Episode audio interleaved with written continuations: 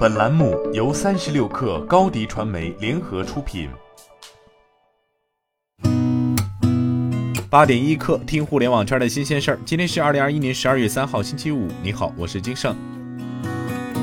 据网信办消息，国家互联网信息办公室负责人十二月一号约谈豆瓣网主要负责人、总编辑，针对近期豆瓣网及其账号屡次出现法律法规禁止发布或者传输的信息，情节严重，依据《中华人民共和国网络安全法》等法律法规，责令其立即整改，严肃处理相关责任人。北京市互联网信息办公室即对豆瓣网运营主体北京豆网科技有限公司依法予以共计一百五十万元罚款的行政处罚。二零二一年一月至十一月，国家互联网信息办公室指导北京市互联网信息办公室对豆瓣网实施二十次处置处罚，多次予以顶格五十万元罚款，共累计罚款九百万元。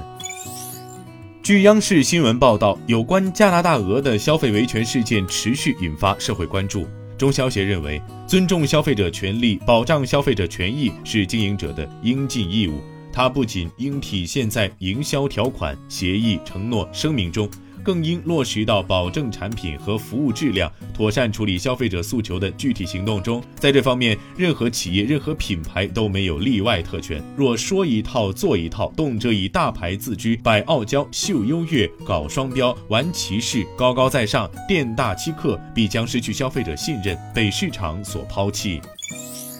据券商中国报道，京东旗下一家子公司十二月一号新增对外投资，新增投资企业为前几日成立的湖南道恩控股集团有限公司，而该公司的经营范围包含汽车新车销售、新能源汽车整车销售等。实际上，京东近年来已在造车领域有所布局，例如注册京东自动驾驶商标、入股自动驾驶技术公司、参股自动驾驶货运公司，以及与新造车公司天际汽车合作发售新车等。三十六氪获悉，支付宝微信公众号公布与中国银联互联互通新进展。目前，支付宝与中国银联在全国范围实现收款码扫码互认。同时，支付宝与中国银联推动完成了工行、建行、中行、交行、招行、中信、广发银行、米配等二十八家银行和机构的开放合作。用户可以通过各银行、云闪付及其他机构的 App 扫描支付宝收款码实现支付。据新浪科技报道，特斯拉 CEO 马斯克最近证实，电动皮卡 Cybertruck 将配备 Model S、Model X 同款矩形方向盘。马斯克将 Cybertruck 视为疯狂的技术潮流，力图将这款未来派皮卡打造成特斯拉的又一张科技名片。这种设计在网上争议很大，即使在特斯拉忠粉之间也毁誉参半。据报道，苹果公司昨天向美国第九巡回上诉法院提出上诉，请求该法院驳回低级法院上个月作出的一项裁决，即要求苹果立即改变其 App Store 应用商店的运营模式。苹果认为，在 Epic Games 案的所有上诉得到解决之前，不应要求 App Store 进行额外的政策调整。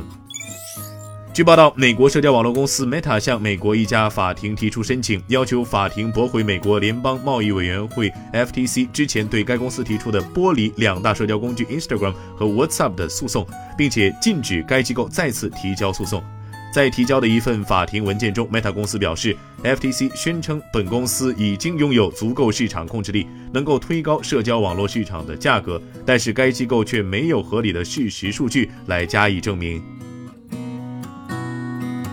今天咱们就先聊到这儿，我是金盛八点一刻，咱们下周见。